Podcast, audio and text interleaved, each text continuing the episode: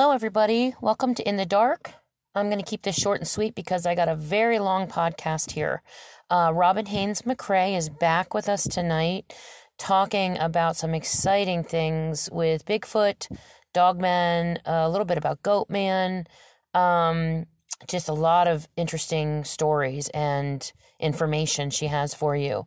So I hope you enjoy the show and I will be talking to you soon. I'm going to have her on again next week. For, I, I meant to do the spiritual, the paranormal, um, demonic spirits, ghosts, that type of stuff with Robin, but we got off on talking about you know the cryptids and and the ETs and such to a point where it just it went over. So we just stuck to that tonight, and we will we will be back next week with the um the paranormal stuff more.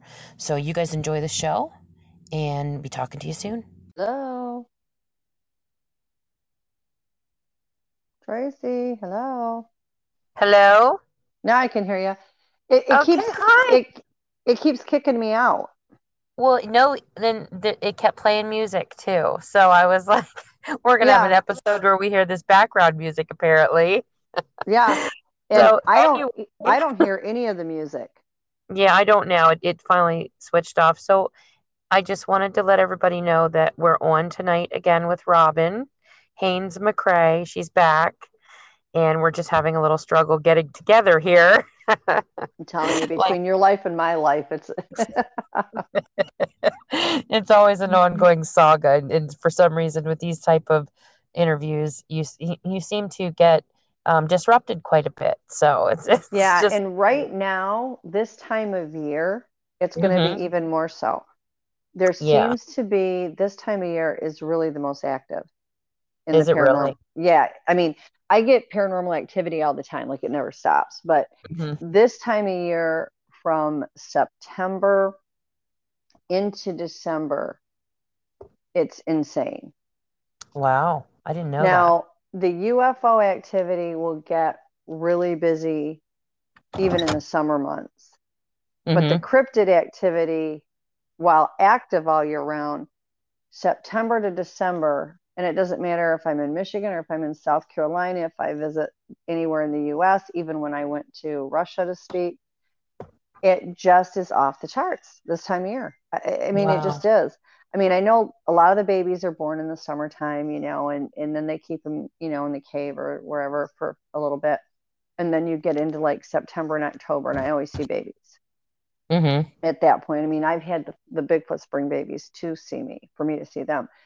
But now, like my daughter, not even two weeks ago, I think it was like a week ago, she was leaving for work. It was like five o'clock in the morning, five thirty. She's driving down our road, and there was a youngster sitting on the side of the road, uh, one of the big one, foot ones, and she it turned towards her, flashed, you know, blue eye shine, and then got up, and it would go a few feet, and it would sit and look at her as the car came down the road and it ended up she said it was like when it got up to run it ran like a gorilla. Wow. which i have seen some of the youngsters do that. But Okay. it would go a few feet and then it it stopped and it'd turn around and look at her then it'd go a few more feet and stop and turn around and look at her. And it, it finally crossed the road and went into these people's yard and then they had this huge side yard and then behind it was all woods. And it eventually you know made it back into the woods. But yeah. We had some of the youngsters at my house in michigan i would see move like that and others i'd see him walk normal you know i mean one of the youngest one that i had seen i mean he was really really tiny i mean Oh. you know, he was probably, I want to say 30 inches tall at that point, so he wasn't very old. But um, actually, he was probably closer to 24, 25. But anyway, um, he was quite young. And Wow. he didn't move like that. You know, his mom brought him in for me to see, Mhm. and she actually let me get quite close. I was really surprised. And he would run up. There's, it, she was in the tree line. She was standing outside of the tree line towards me, and she was very well aware. I was out in the open. I wasn't hiding behind a tree or anything. So, you know, she was very well aware I was there. I think it was a test. Um, I, I think the whole thing was set up because if I would have made a move towards that baby, if there's one because they're telepathic on top of it, if I would have made one move towards that child, they would literally have been all over me. Wow. And Well, you can't blame them, you know. Yeah. And they didn't do anything. But then after that occurred, I literally had them coming out of the woodworks. I mean, they were just everywhere. Testing you, yeah. Hey, uh, one of my, I wanted to tell you a couple things. Um, one of the listeners was so funny. They asked if you had um like a show that you did, and I just started cracking up because I was thinking to myself, yeah, it's pretty much mine. Yeah. Um, I was like, she's pretty much on here. yeah, you and uh, World Bigfoot Radio, I've done a lot. Mm-hmm. Um, Vic Kunda, I've Yeah, I done. love. Yeah. I, you know, I I have another one that's coming out um, with Thomas Cardos, and I I don't. Re- I'm so sorry, Thomas. I don't remember the name of the show, um, but that will be out on the 13th. Okay. So you and I will talk between then, and then when Yeah, I well, if they find- need to find you guys anyway, they can definitely find you yeah, and That's we can put a plug in about. a plug in for that one. I've been on Spaced Out Radio, Yeah. and Yeah. yeah, Dave Scott's amazing, and his whole crew is fantastic. I met him actually through Duke Sullivan, who owns World and operates World Bigfoot Radio, one of my dearest Mhm. friends. And so they've asked me very kindly to, um, they're so nice to me, asked me if I please come back in January. So I'll be back in there in January. They are, Yeah, you know, we're talking about doing conferences too. yeah, and you and I are talking about the conferences. In fact, if we go ahead with the one that you wanted to do, that will be April 16th. Okay, and that's in Georgia, isn't it? That's in Clayton, Georgia. Okay, yeah, that's the Yep. one we're thinking about. I'd like to do about three. I was thinking I would really like to do one in Pennsylvania because it's I, such yeah, a I'd like to too at some point. Yeah, we need to get Yeah. over there. Georgia, Um, Pennsylvania, and maybe Michigan or you yeah, know, definitely we'll be doing them in Michigan. yeah, You and I, you and I get to Michigan, and yeah, it's gonna be a, it's gonna be amazing. You know, you you get back there, I can take you all the cool places. But um, there are spots. Well, it's like with any state, there are spots. The the good and the bad ones, they tend to kind of segregate. So. Mhm. they don't want to be around each other because they either think they're too good or they're too bad. And they try to stay away. Um, Yeah. And so, you know, you have certain areas in Michigan where, you know, that's where the not so nice ones are at. They go there to be left alone. That's why they go off by themselves. They don't want to be by Mhm. people, and that's fine. They don't have to. Right. But then you have other areas where they're very sociable. Um, I lived in the Manistee National Forest, which is massive. I mean, you're talking hundreds of acres of nothing but woods and wilderness. And I lived at 10 acres that I lived on right there. And then when I left that home, um, I had a couple acres that, that I was also at. All the, my same group just followed me. But they have all these parks. And I had two or three different parks that I would also go to, even though I was working with them and, and having, you know, great experiences with them at my house. I would go to outside areas as well. And there's this one area, a very good friend of mine, her name is Lauren, and she's amazing. And her and I used to go out in the woods together all the time. And we went to this one park and they had motorcycle trails that went through the park. And I thought, gosh, the foots are probably having a fit about that. But we'd never been in there. And it Mhm. was very, very dense. I mean, the the coverage, it could be bright as day outside, walking in those woods, and you're looking, it's like dusk. And so we went in there, and I just found the most elaborate stick structures. And I took Igor Burtsev in there one time, and Bob Daigle, and another friend of ours, and we went in there, and they were just blown away by these structures.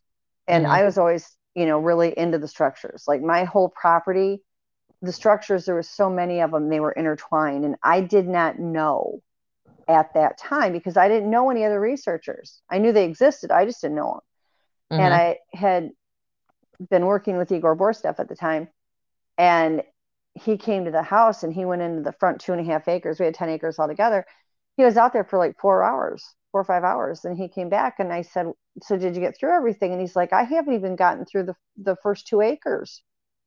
There's so much. And I looked at him and I said, This is normal, right? And he said, Oh no, like I go all over the world. This is not normal and I but I had went out there and I made the comment to them. I love it. It was I was like you know a proud mom with her kids' handiwork and art class, Mhm. and I had all these picture frames that you put an SD card in, and I had nothing but hundreds and thousands of pictures of stick structures on these this SD card, and they would just rotate all the time, and I got such joy out of their stick structures, so they just were making all of them. But anyway, so Lauren and I had went out in this woods, have found these great structures. And we weren't in there, we didn't think very long. And we had walked down the path that normally the motorbikes follow. And we got back there, and then all of a sudden, it was the darkest dark I've ever, ever in my life been in. Like we could not see each other standing next to each other, Jeez, and our cell phones wouldn't work. And this is comforting for me because I know she's going to drag my butt into this. oh, you're going all over, girlfriend. You got no, no anyway. no. And I mean, I go out at two o'clock in the morning. So, and you know, we're thinking we'd only been in these woods like 30 minutes. How hard mm-hmm. could it be? You follow the bike trail in, you follow the bike trail out. It made it so dark we couldn't see each other. So we thought, okay, we'll use the light from our cell phone. My cell phone, they drain the battery. I mean, and they do that to my yeah. phones all the time. And my ba- my phone wouldn't even turn on. So forget the light there. And Lauren was trying to get hers because her phone is shut off. She was trying to get her phone to come on so that we could use this light. In the meantime, there's nothing but eye shine and Bigfoot's walking oh. on uh-huh. one side, shadowing us because they wanted us out of there. On the other side of us, you can hear them killing something. We later found out it was a raccoon that they had killed and eaten. Oh, Robin. But oh, they're no. they're kill- this raccoon screaming, and we can see their eyes and scuffling going on, and movement going. I mean, we couldn't see anything, but we could hear it all. And her and I are just like freaking out, you know, because you can't see. I can't see her standing next to me. Mm-hmm. She finally gets her cell phone on, and I was she didn't know it, but I was looking the opposite direction she was because I couldn't see her. She gets the cell phone out. She's like grabbing this way, and she takes off. I turn around and she's gone. I can't see the cell phone. You I can't, can't even see her. her. Yeah. No, and I'm like, oh my gosh, what are you doing? I'm like, you know, come back because I don't know where you are. I yeah. can't see the path. I can't even see the top of my shoes. I've never seen darkness this dark. Oh, that's crazy. And all I can hear is this Bigfoot that's probably not even eight to 10 feet off my left hand side. And, you know, of course, I, I mind speak, and he's mm-hmm. telling me I need to leave. We're trying to hunt. You need to leave. And he wasn't being aggressive. He was just trying to get me out of there because they were trying yeah. to hunt. And I'm like, I'm trying to. I can't find my way out. Like, I really can't. And he's stomping his feet and he's breaking branches. And I'm like, oh, for the love of Pete. Yeah. You know, and I, I wasn't on one hand, I wasn't concerned. I didn't get the energy from him that he was going to hurt me. On the other hand, I'm thinking, I don't want to be stupid and end up, you know, getting chased out of here or have him pick me up and move me out of here because I can't see him. I literally yeah. can't see him. So I, I'm hollering for Lauren, which was not making the Bigfoot any happier. And she finally turned around and came back. She said, "Keep talking so I can find you." And she finally oh found me. God. Out of there where did this time go? It was like we literally had missing time. We went into this place and it was three in the afternoon and it felt like, you know, not even 30 minutes and now it's eight o'clock at night. You're so we get out. No, it was crazy. I don't know what happened. So we get out of there, we go home, we tell my husband, I'm like, Cat, you won't believe how all this craziness that went on, but these structures were just unbelievable.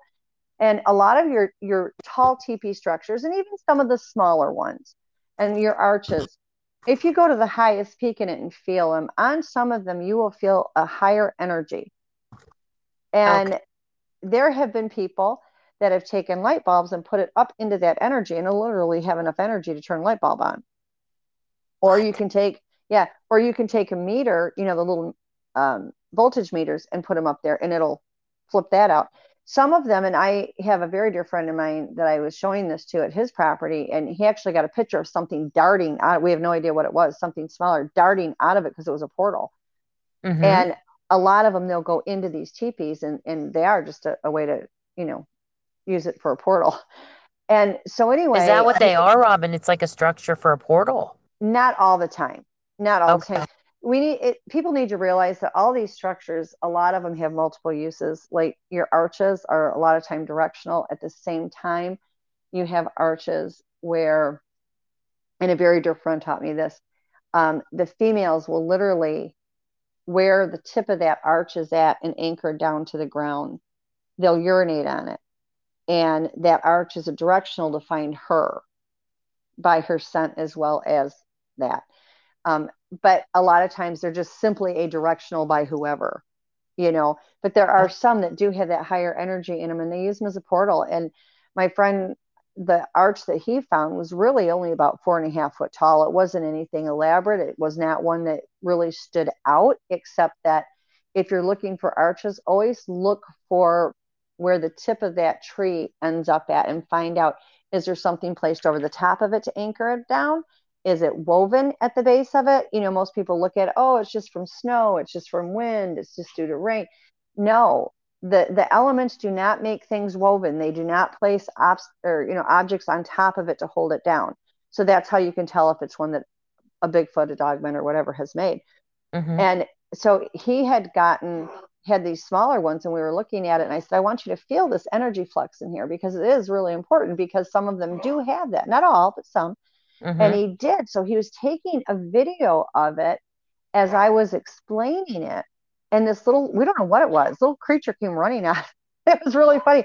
For like two seconds you saw it come out like you know in this little blurb and then all of a sudden it was gone. So yeah they're used for many things. Was it but a anyway, big or was it something else? No no it was something else. I think it was just a dimensional. It wasn't anything significant you don't know what it was? No it's a dimensional. I mean they just come Holy in and out of different crap. dimensions it was probably oh. not much bigger than the size of i want to say between a small to a medium sized dog. I mean, it was not ill intended. It wasn't dangerous. It wasn't anything to get worked okay. up about. It just darted out. So I told my husband, I said, this is what happened when Laura and I went in the woods. Like, it, this was crazy. They're like killing raccoons on one side and shadowing us on the other. And we're trying to get in and out of there. Oh and you have to understand the Manistee National Forest is hundreds of thousands of acres. Mm-hmm. You know, I mean, how we ever made it out to the car, I still to this day don't know. I know they helped us because I don't know how we got out there. Well, so he's like, Oh, I want to go see these structures. So he said, Okay, tomorrow we're going to go. We're going to go earlier in the day because we want to make sure that we're not stuck in there at nighttime. Mm-hmm. Okay. So we go and it's like 1 2 o'clock in the afternoon. We get in there, same bloody thing happened again.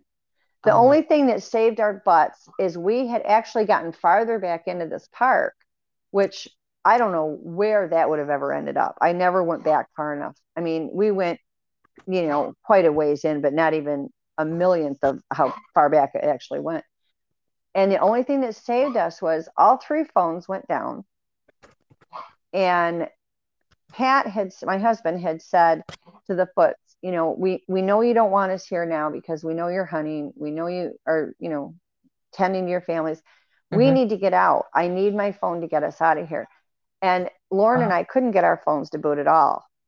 His all of a sudden just comes on. Wow. And his GPS worked. Nothing else worked but the GPS. That's amazing. And the flashlight. And so he GPSed us out because we were going to call Lauren and I were going to call the night before and, you know, call the DNR and say, hey, we're out here. I mean, we're talking Michigan here. You got cougars, bobcat, you know, right, bear, coyotes, wolves, you got all of that. And we didn't have to worry about anything else. The only thing that was following us around were the Bigfoots. But I mean, they never tried to hurt us. They they didn't. They were, you know, not thrilled that it took us as long to get out. But I think had they not messed with us, we probably would have been out a lot sooner. But do you know why? Got, they, why do they um why do they drain cell phones and and anything really? Well, it's it energy. Everything with them boils down to the energy. Okay, you know, so they want the energy. Like, oh yeah, I mean, and if they don't want you to be able to take photos, it's not uncommon for them to drain the battery in your phone. My case, anybody that knows me knows I've got my cell phone on me at all times. I never went out yeah. in the woods without it. I never go anywhere without it because I have children, I have grandchildren, you know, I have friends, whatever, and so I, I it's attached to me twenty four seven. It's ridiculous. Yeah, and they got used to that so if I'm out in the woods, and you've seen my photos, I've got a bunch of them. I just had a listener ask me that. Do they mind if she takes photos? Some of them don't. Right. Some of them don't. I never ever try to take pictures of the kids.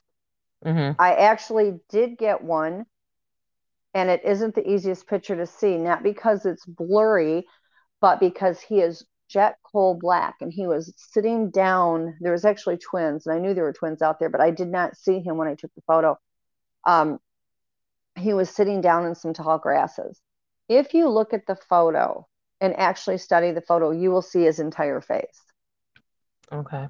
I'll send it to you, Tracy. You'll, it's Yeah, it You, you know, it, at first glance, it looks like a blob, and then you look at this blackness, and like, oh my gosh, look at there's a face there. There's an Yeah. arm here.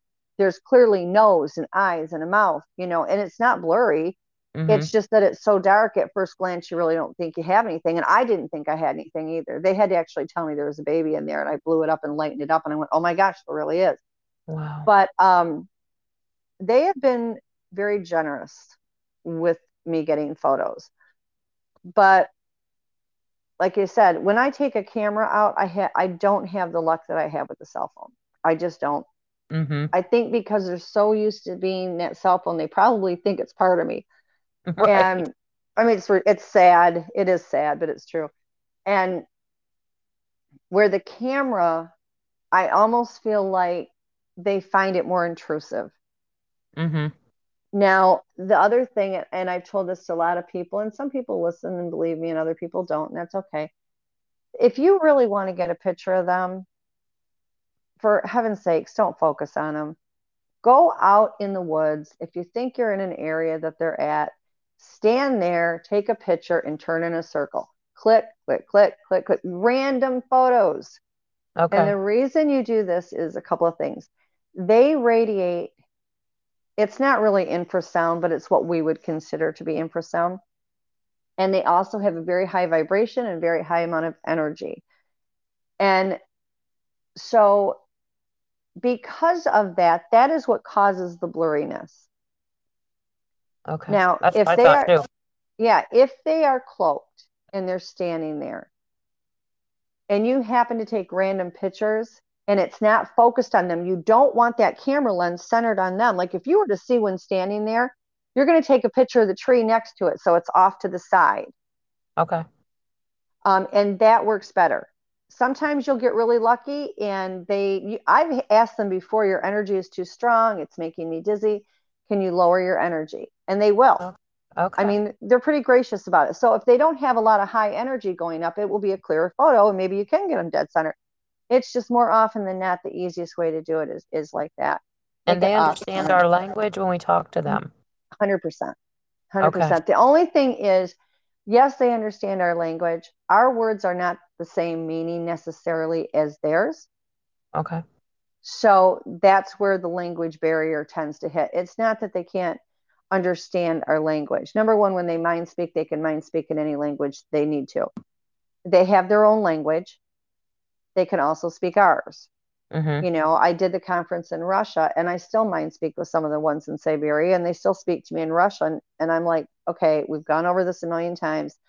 Even Igor's tried to teach me for years to speak Russian. I suck at it. I'm not going to be any good at it. and I'm not going to continually try to say the language and just massacre it. So hmm let's just give it up to God and say, Robin will never learn Russian. I just can't. I, I Mhm. want to. I would love to.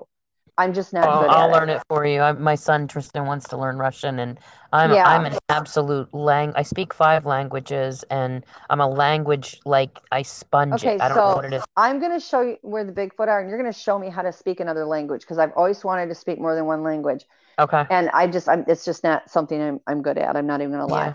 So Okay. they, they can speak whatever language, you know, like if they're in the United States and primarily people are speaking in English, they're going to speak in English. They also have their own language, okay, as well as when they speak in English verbally, not through mind speak, but verbally. And because when we speak, our vocal, you know, we have vocal cords and our, and it's going to come out of the top of our throat. That is not the case with them. That comes down deeper in the clavicle area, so it's a more guttural sound. That Mhm. being said, they can hit pitches we can't, but they can also get a lower pitch that we can't either. So you can't just say it's not deep enough, it's got too high pitched of a sound for it to be a Bigfoot. That's not accurate because their vocal range is much more extensive than ours. And so, you know, that that kind of filters into it as well. But they I mean, when you mind speak with them, it you know, they're much clearer because you don't have to go through, you know, them not in a physical form, but I mean, you know, the hearing of it and when it comes out that way, it sounds a lot different. Where mind speak. If I can't understand what they're saying to me when I'm outside and I hear them talking, then it's like just mind speak, please, so I can understand what you're, what you're saying. Is it the same for dogmen as well? Is it this exact same? The, you know, this is really a kind of a, a hot topic because I know people that say dogmen can talk. I'm not going to tell you that they cannot speak. I've mind spoke with dogmen for years, absolutely since I was little. And I can, when they do it, it's crystal clear. It's not an issue. Have I heard them speak, you know, flesh and blood? It's not the same. It's not like when you're listening to a Bigfoot with speech patterns. Most dogmen, and I know people have said, yes, they have said words. They may ha- say something verbally that is supposed to be trying to speak or, or whatever. It's there's no clarity there. Okay. I mean, it, it's just not it, it's not like when you hear a Bigfoot. I'll put it to you that way. Yeah, yeah. When a Bigfoot talks, even if you don't understand what they're saying, you can definitely tell it's words. Okay. Um, they'll form sentences whatsoever. The dogmen and other people may have a different experience than I've had. And so, you know, I don't claim to be an expert on any of this, but my experiences with them, when they do speak verbally, it's really difficult and I des- I honestly will tell you, I am not convinced that they can verbally speak English. Okay. Okay. Mind speak anytime, day or night. You know, at little Nico that was out in the backyard here, let me take his picture. He spoke mind speak and he was clear as a bell. He was a pest because he wouldn't leave me alone. He wanted me to come outside, but he was clear as a bell. Now, I've been outside when there's been dog been out there before and I think that um, they try to speak, you know, to some extent, but I just don't think that I would consider it, you know, a real clear cut. They're talking. Yeah, I got I got Yeah, you know, it sounds crazy sounding. Like, wow, I'm not sure what this is. Yeah. But, yeah, I just I mean, are they the same with their animal? Like, are they the same with with? Are they more active September through like December as well? Um, or is, or is it just the big one? Yeah, I mean, I think that time of year it's just because the weather is kind of in flux where it's not too hot, it's not too cold. So they're more active because people are more active outside as well. So you notice them more. Okay. You know, when I lived in also, Michigan. Well, also, if it's colder weather, you would almost think you would notice them more because there's not as many leaves on the trees and stuff. Yeah. You know? Oh, yeah and you know i've heard people say well there's no footprints or they're not here in the wintertime that is a myth okay mm-hmm. mm-hmm. you know in the middle middle of the winter when you have you know like i said growing up in michigan you would have several feet of snow every year they may lay low you know and everybody says mm-hmm. oh there's all these little teepees i found where they live no you didn't you really didn't because those are temporary shelters. Those mm-hmm. are shelters for portals. Those are used for hunting, blinds, whatever. The truth of the matter is, and I was blessed one time where they actually took me to where they live. I mean, where they actually, actually live. And right. they've only done that to me once. It is not like anything you've ever encountered in your life. What do you and, mean? Well, to begin with, it's in an area where it's very difficult or inaccessible for us. Okay. That's why they go there. Um, you know, the the first time they took me there, I was living in Shiawassee County in Michigan, and it was the the most dense wood I'd ever been in. I, it was unpenetrable. I couldn't get in it. The only reason I got into it was they told me to go up to the bush and you know put my hand on the bush, and I'm like, okay, sure, why not? So I wow. did, and I saw speckles and flashes of light. And like a brief moment later, I was in the inside of these woods. So basically, it was through a portal. Okay. And you know, at the time, I didn't know a lot about portals. I knew a little bit, but not a lot. And they, I was allowed to see what they actually sleep in when they're not in like a cave or an abandoned house that they've used as a, you know. But this was something that they'd actually created themselves, and you know, Sesame Street had Big Bird and you had Big Bird's nest. Mm-hmm. Picture Big Bird's nest that's the size of a two and a half car garage, four and a half feet off the ground, and has a top. Like it, it's just there are no words. That can adequately describe what I was blessed to have seen. And it's in the middle of this most intense woods. You could not move through the woods, it was not possible. And there was like a deer run that ran around through just inside the outer ring of it. And mm-hmm. you couldn't get off that deer run. And I kept looking at the ground and seeing deer feet and Bigfoot footprints. And I'm thinking, I can't go anywhere that isn't in this little tiny deer run. If the deer come running through here or a Bigfoot comes running through here, I'm done. I'm dead because well, I how do they get, get through it, woods. Robin? I honestly, I wish I knew. I think they they use the deer run from the deer and they move through it that way. Which even though it's not overly tall, they would have had to be hunched down to get into it. And they go in it. That's the only thing I can think of is the way they maneuvered. I was not there in there long enough to try to get too far down that deer run. I did go down it. I never found an opening that would lead me towards the center of these woods. It was too dense. I simply could not do it. I don't know how they do it. I'm being honest. I just don't. I wonder if they I wonder if they portal through stuff. Oh, I'm sure because I had a portal yeah. to get into it. I couldn't get in. They they kept telling me to come in and come in. I'm like, I can't get in. Wow.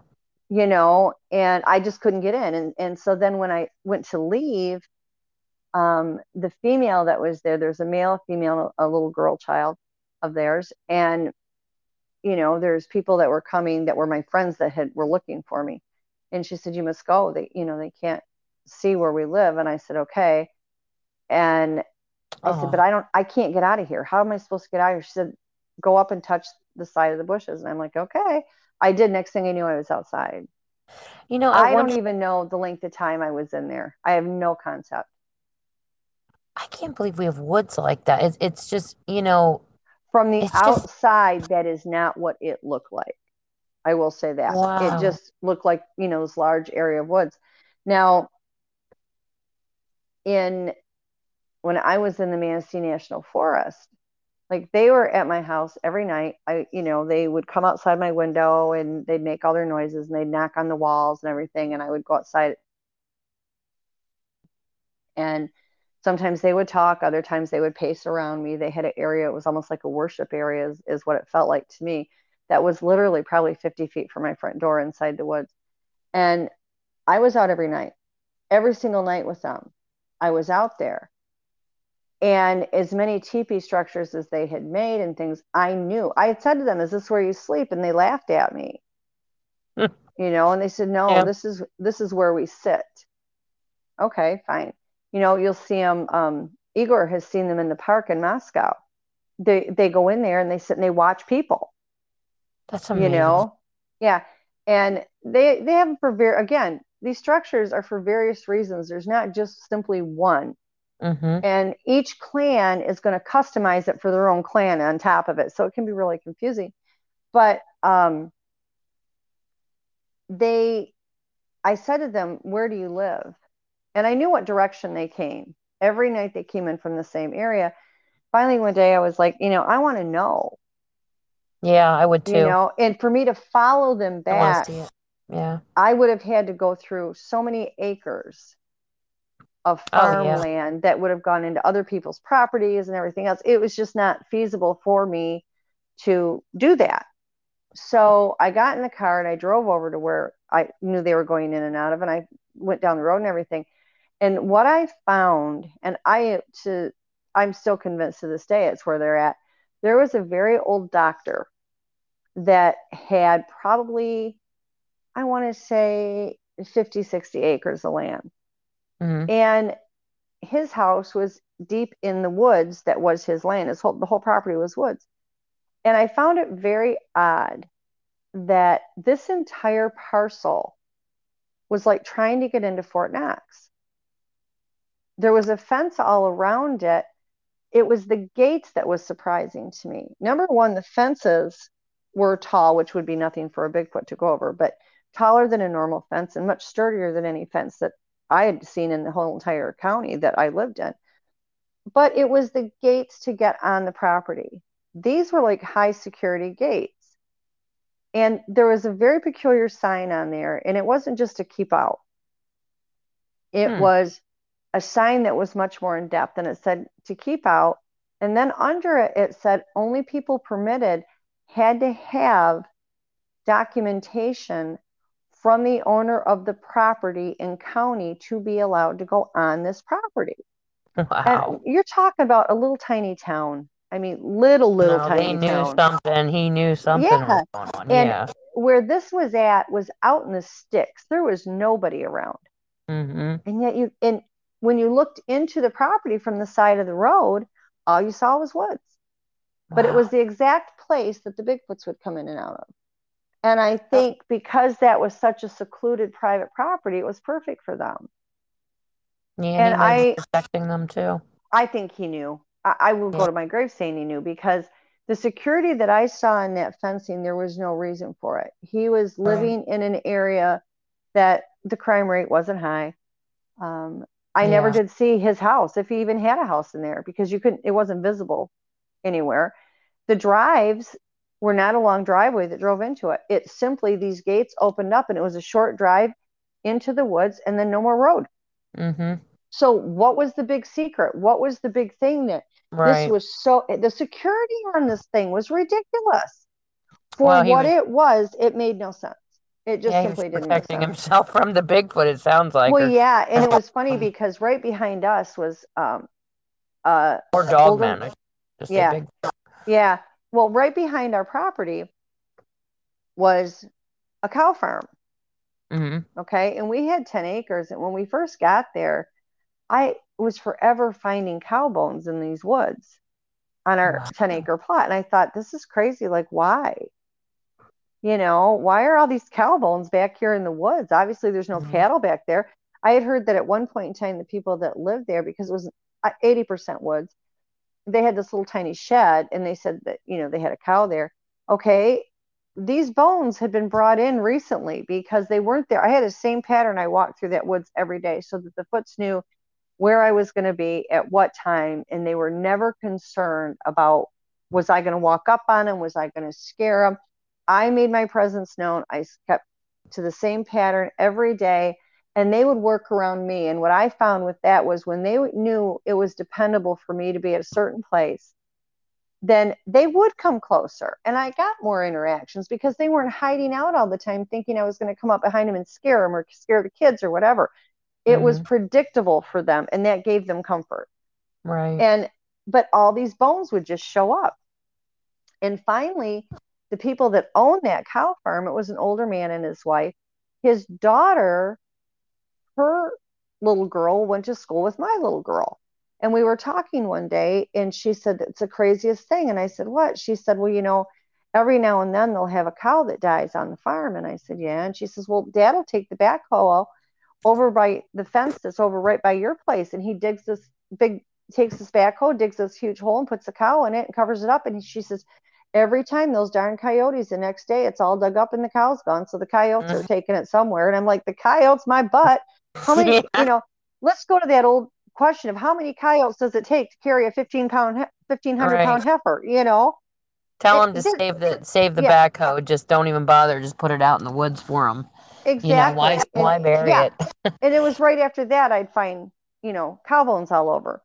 Yeah. You know, my son was out in the woods one day and he was walking around out there and he comes back and he's like, Mom, craziest thing. And I said, What?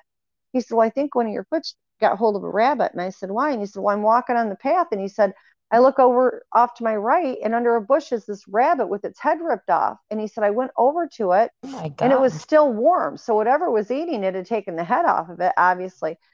He said, I think I scared him because he said, I heard something moving in the bushes and I didn't see it. He said, I just saw the rabbit. He says, Come back and look at it. I said, Okay. So I go back to look at it and now it's gone. It's just completely gone. yeah. You know, and they had, they were always leaving gifts and things. And we used to leave gifts out for them all the time. And they, the one time they brought me a black, a, I don't even know where they, it had to have been somebody's rabbit because it was a black rabbit and the head was off of it and they left it on the porch for me. You know, it, nobody in this world has ever been gifted as many possums as I was gifted. Yeah. Oh, It, it was just, Tell him, say, hey guys, why don't you give me some money or gold bars or something? yeah, you know, where's the rainbow and the leprechaun? I- it was crazy and i had this it was actually a rabbit cage and the whole thing was welded as one piece, Mhm. except for the door on top. And so I would put food in it, and I had locks that went all the way around it. You couldn't budge that door. And if I didn't have locks, I had snaps. And the raccoons couldn't get in it. The possums couldn't get in it. I saw them try. They never did make it in it. And uh, and I would go out there, and the snaps were taken off the cage and sitting on the ground, and the door was open, and the food was gone. Yeah. And I said to him, I said, you know, guys, you know, if it's you, I need a sign that it's you. So the next day, I went out there, and the snaps had been taken off, put back in a different place, and the food was gone. And there was a possum inside. They locked a possum inside Oh, of it. no. And this possum could not get out because it was locked in there now. I mean, it was like snaps, you know, that they had done it. Mhm. And it couldn't get out. It tried and tried and tried. And I'm like, great. How, what am I supposed to do now? I've got a live possum in there that's Yeah. tipped. I mean, he's mad. And so I finally, I, I get it open. And the first time I just, he climbed out on his own and he left. By day three, I'm thinking, this is this poor possum. I mean, how much trauma can he endure? So I'd get him Oh, and I'd get this big bucket and I'd dump him in out of this thing and he'd go in the bucket. I'd put a lid on it and I'd drive up the road like two or three miles and cut him loose. And I'm like, tell you, tell all Aw. your friends, don't come to the property. Don't go to I know. you know. And I and I would say to them, why do you keep putting these possums in there? Because there was nowhere that this possum could get in because I had like snaps all around the door so that it wouldn't even open up, not even an eighth of an inch. It was So not put- moving yeah. Yeah. and the snaps had been taken off and they were hanging on sides of the cage and this possum was stuck in it or Wow. the ta- snaps would have been off and the snaps were back on but they were in different places and he couldn't get out mm-hmm. You know and finally after the fourth possum I, I said why like why are you doing this and they said well you gifted something to us they work on a barter system they really do I understand that, and I've heard lots of stories about when somebody gives them something, they always give something back, but they got to start giving stuff that's valuable to us, i don't i wish not live And- possums. Yeah, and they kept giving me possums. And my friends that I was doing, I mean, they the one had been around the Bigfoot since she was a very small child. And Mhm. she's like, you know, they they barter, you know, and they're trying to be really Yeah. nice. I'm like, I'm possum girl. This is what I've been broken down Yeah. to is possum girl. Yeah. And I don't eat wild game. I, I don't, Yeah. let alone a, a bloody possum. Yeah, me and- neither. I oh. can't stick it. They just they would not stop. I want to ask you something too. Oh, go ahead. Go ahead. Finish No, what I was saying. gonna say right now I have I have Savannah cats, which are, you know, they're a domestic cat crossed with a West African serval. Mm-hmm. And mine are like um, F7, so they they look more domesticated cat than they do serval, except for their marking. But anyway, I have these big cages outside for them. Mm-hmm. And the bars on these are not like a kennel for a dog where it's chain link. These are a very small, welded fence that goes around it. We have an enclosed top. You cannot get any, I mean, the cats can't get out of it. I mean, they, they haven't. And I have these giant buckets that I bought at the Dollar Tree that will hold approximately a gallon bucket full of food Mm-hmm. of kibble. And I fill those up, and normally they last two and three days. I have two enclosures. One is my unneutered males that I use for breeding. There's three. The other enclosure, there's five cats in there. The boys in there are neutered, and I have two females that are, or I have six cats in there um, that are not spayed females. So if I ever choose to breed them again with my other Savannahs, I can. And the food used to last for three days. Mm-hmm. I can't get it to last 12 hours. Oh, and the boy. thing that's been so funny is, you know, we have a lot of like 30, 40 foot pine trees here. I go in there and gone and it's filled with pine cones. There's no pine cones anywhere else on the floor in the cage of the males, but in their bucket, it's filled with pine cones.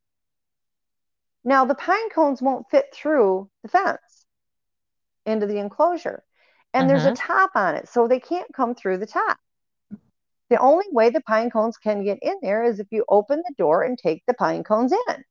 Right. And there's never any on the ground, only in the bucket that they've now taken all the food. They leave pine cones and take the food. I freaking love pine cones. Yeah, I well, make, I apparently they make do. pine cone wreaths, and I love pine cones. I I have my house decorated, and, and like I'll take them and Yeah, you know make decorations. I love pine cones. I have a thing for pine cones. That's yeah. cute. Well, the other enclosure, they will empty that one out. And I went there, in there about a week ago. I was in there getting them water and, of course, filling up the food again. And in the bottom of their bucket were these leaves. And I don't know where they got these leaves from because it, it doesn't match any tree or bush around my home. hmm And they were all put in a flower pattern where the tip of the end of each leaf was like into the middle Okay. and it went all the way around in a pattern. It was actually quite stunning. Oh. But they had taken all the food and made a decoration for me. Oh yeah. So You they know, I- steal. They basically steal, and they justify their theft through sent through through just giving you a pine cone or something. Yep. Native Americans bartered. You know, they exchanged, know. you know. Yeah. And there are some Native American tribes, you know, hundreds of years ago that actually did that with the forest people. But Mhm. there's also just as many tribes that had poor interaction with them and they would steal each other's children. So again, you're talking about location. Which tribe Yeah. was it? You know, like I in Michigan where I lived at was Ojibwe land, and they seem to interact with them just fine. But there are other places that they did not. They absolutely Yeah. did not. You know, Goat man. I I yeah, there's a Mr. lot of people. There's a lot of interest in Goatman, which it's so weird because I've never been interested in Goatman, but I have to ask you. Um, somebody had asked me this week if you'd ever seen Goatman, and I said I thought from a conversation I'd had with you once that you had seen it one time. what I here's what's happened with me with Goatman. I've had interaction. I have not had him in flesh and blood standing in my backyard like I have with other creatures. Like, you know, and I've showed you these pictures too. I have a picture of Lizard Man in my backyard. I have pictures of ETs and cat people and these little dimensional creatures and hmm more ETs. You basically have like CERN in your back yeah, it, it, it's crazy. And it this happens everywhere I live. It's not just because of where I'm I know, just kidding But- with you. the the goat man i have had interaction but here's how i have um, there's been multiple people that contacted me and said that you know they had seen the goat man and they were fearful and you know if anything will talk to you you can mind speak with it okay i, I mind speak with my animals all the time I have a very dear friend of mine that was babysitting a turtle, and the turtle got sick, and they didn't know what to do, and they couldn't afford the vet. So I mind spoke with turtle and found out what was wrong with it, and he, you know, took care of it appropriately, and the turtle lived. But you Mhm. can get anything, ETs, whatever. I don't recommend everybody run out there and try to mind speak because unless you know how to read energy, so that you know what you're talking to, and whether it's good or bad, it is not safe. Well, you're also a medium and highly psychic Right, too. right. So Yeah. that I think that is a lot, a big difference between you and, you know, I'm not saying an average person. Nobody's average, but there's people that Well, just don't know their yeah, ability. and you and if you are someone that per se is out in the woods and you hear mind speak, which comes in many forms, it's not just words, it's thoughts, feelings, emotions, a picture in your Mhm. mind, plays out as a video. That's all part of mind speak. Yeah, I do most people ha- I know mean. Yeah, a lot of people just get it one way or another way. I get it always. It's just I've been doing this, Mhm. you know, I didn't know not everybody could. So for me, it started when I was learning to talk. I was already doing mind speak. But Mhm. So when I reached out to find out what was going on, one of the abilities that I have is when I talk to something, I automatically get a visual in my mind. Yeah. Yeah. And, you know, people can say, well, yeah, but how do you know you're right? Well, I know I'm right only because if someone contacts me and has asked me, and they have periodically, will you talk to this one that's around me? I always see him now and then, but, and I'll say, okay, and I'll, and I'll describe it to a T. And they're Mhm. like, how did you know that? I'm like, well, because he showed me. Right. That's how I know. I don't claim to be perfect. I don't, again, I'm not an expert. I'm just somebody that's had a lot of things happen to him, but my ratio of getting it right is quite high. I will say that. And Right. it's not an ego talking. It, it is just the way it is. Experience, yeah, I know. Right. I'm And the so, same way. You just and you also learn to trust that you have to, you know, a lot of people yeah, they they they get things, they just don't understand they're getting things because they doubt it. They don't they don't that has a lot understand to do with it. And yeah. I did, you know, I'll be the first one to say I did that for a very long time. Very, So very I. long time. I got to the point where I finally just threw it up to God and said, you know what, this is what it is. Mm-hmm. Um, you've given me like a multitude of abilities that I'm still learning new abilities daily. Yeah, me too. I, it's you know, and you and I, Tracy, have talked about that. There's a reason, you know, there's a purpose, even if we don't understand it at the time. So I just, you know, thank God and consider it a blessing and move forward with it now. Where before I, kept it quiet, I doubted myself. That doesn't mean that there's not times that I don't, you know, that I, I don't doubt myself. Um, my husband and I, as well as another friend of mine that lives in Texas, um, we do a lot of work for the Bigfoots and the Dogmen as far as that goes. And we verify the holy crap out of everything. Yeah. Okay. So, like, if all three of us don't get the same message, we don't move forward with it because Yeah, something's being deceitful. And so, you know, we do that. But when it comes to the goat man, I have had, you know, a lot of talks, you know, contact that way with them. Um, I've helped more than a few people that have had them around them and were scared because they're very ominous and they really are not personable like your Bigfoots are. Mm-hmm. Like it, they, I, I almost get that they they've never said this, but it almost I get the feeling that they they are not happy with maybe how they look and they're self-conscious or something like of that nature. They've never said anything like that, but that's the the energy that they radiate. And Mm-hmm. so I have talked to them before. I've not had a problem with them. The, the first one I talked to just want simply wanted to be left alone. He didn't want contact. He didn't want people around him. He was not trying to be hurtful. The people walked up on him, scared the crap out of him and them. You know, he just simply wanted to be left alone. That was it. There was nothing more to it than that.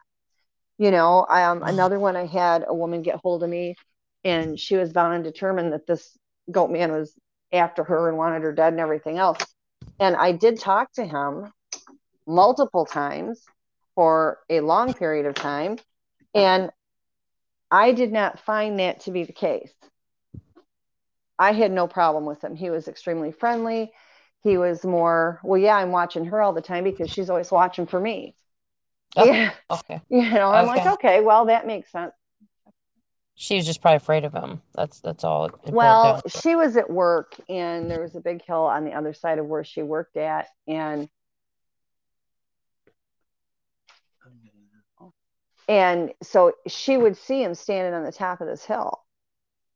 And it would frighten her. And she was convinced that he was coming after her. And he's like, I'm not coming after her. You know, Yeah. I'm watching her because she's always up here looking at me and I have family. Wow. You know, I want to make sure that she is not a threat to my family. Well, that makes sense to me. Now, are these are they also created by ETs? Oh yeah, all these are Okay. hybrids. None of these. The only Yeah. ones that really aren't is when it comes to dogmen. Um, there is where the Evans, which we call them the Evans, are a form of ET. They claim to have made something with a human body in the head of a dog hundreds of years ago. Um, so they kind of have owned up to the fact that they created a dogman. However, and th- there's always that but in it, the government has created cryptids that honestly people can't comprehend that they did. And they have created dogmen as well. And those things are lethal.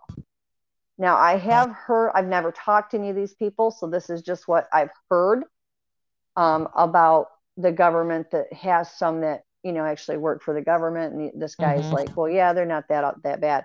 That is not my experience, but I'm not going to say that he's being misleading or that he's not being honest because I don't know. I don't know him personally. I don't know that situation. Right. And I'm not going to tell somebody they're wrong just because it may not be what I know. But we need the knowledge from everybody combined in that collective to learn anything. But I will say this there are a lot of them. The government created them, you know, super army type thing. And a lot of these things, I don't, my own belief is I think a lot of it is they can't control them and they cut them loose. But I also think that as crazy as it sounds, maybe some kind of population control because they get put in certain areas, you know, and they are highly dangerous. So then when you talk to people that have these encounters, and I've had people come to me and say, you know, what variant of dog man is it? You know, if people believe that there's all these different variants, that's perfectly fine. Mm-hmm. I, I don't want to change anybody's opinion, and I'm not saying that their opinion is wrong.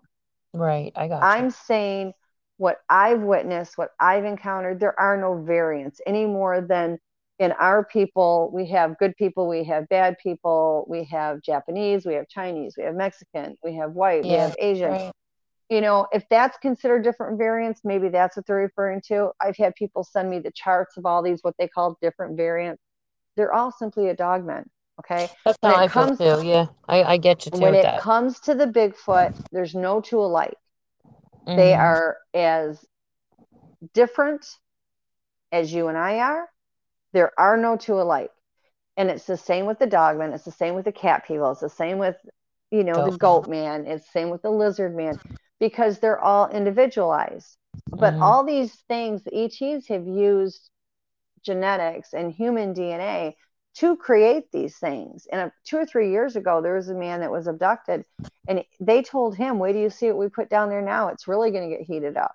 What? And yeah, and surprise, everybody's finding all these more cryptids. And so when you look at the Bigfoot, we know due to Melba Ketchum's study, which I support 1 billion percent, um, she even tested some of my samples. The study was already done, but she tested them for me and they, they came back positive that they were Bigfoot and I helped her. I'm not a scientist. I didn't write the paper. I didn't do any of the genetic testing. I'm, I'm certainly not qualified for any of that, but I did work very closely with her and helped in different ways. And that study is as legit as it gets. Mm-hmm. All the information on that study was not released. And it was not released because when she came out, she never expected it to be a human hybrid. Okay. Right. She didn't even, when she started this, she wasn't even looking for Bigfoot. What had happened was people were coming into her lab for a species ID because they were finding hair in different samples in their farms. And they said, We want to know what's getting into the chicken coop or what's getting into this. Right. Getting into it was done as a species ID. And when she did it, she found out that this was something very unique. This is something undiscovered, which, as a scientist, that's going to pique anybody's interest. And that all over time transpired into this study. Mm-hmm. So when it was done, nobody ever thought for two seconds it was going to come out a human hybrid. That was never what anybody thought, but it did. That study is legit. What people know about that study is not all of it. And the reason the rest of the information did not come out isn't because of anything falsified or anything that was being withheld deliberately. I guess it was maybe deliberately, but it was withheld because of the cruelty of the people.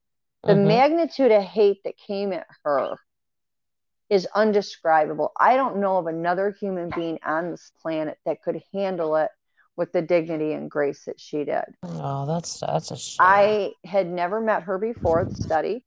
I was told by the Bigfoot to find her that there was I didn't even know the study was going on. That tells you how under the rock I was. Mm-hmm. And the Bigfoot were the ones that told me to find her. And I said, I don't know anything about this. And they said, You have to find her. You have to help her any way you can because she knows the truth. Wow. And wow. the truth needs to come out. And I'm like, Okay. And through a mutual friend who I didn't even know knew her, um, I told him, and he said, Well, I know her. You know, not really, really well, but I know her. I said, Will you please get her a message? Just tell her, you know, I'm not crazy, but I've been told to help her if she wants my help. This is my phone number. Mm-hmm. And I waited and she called me.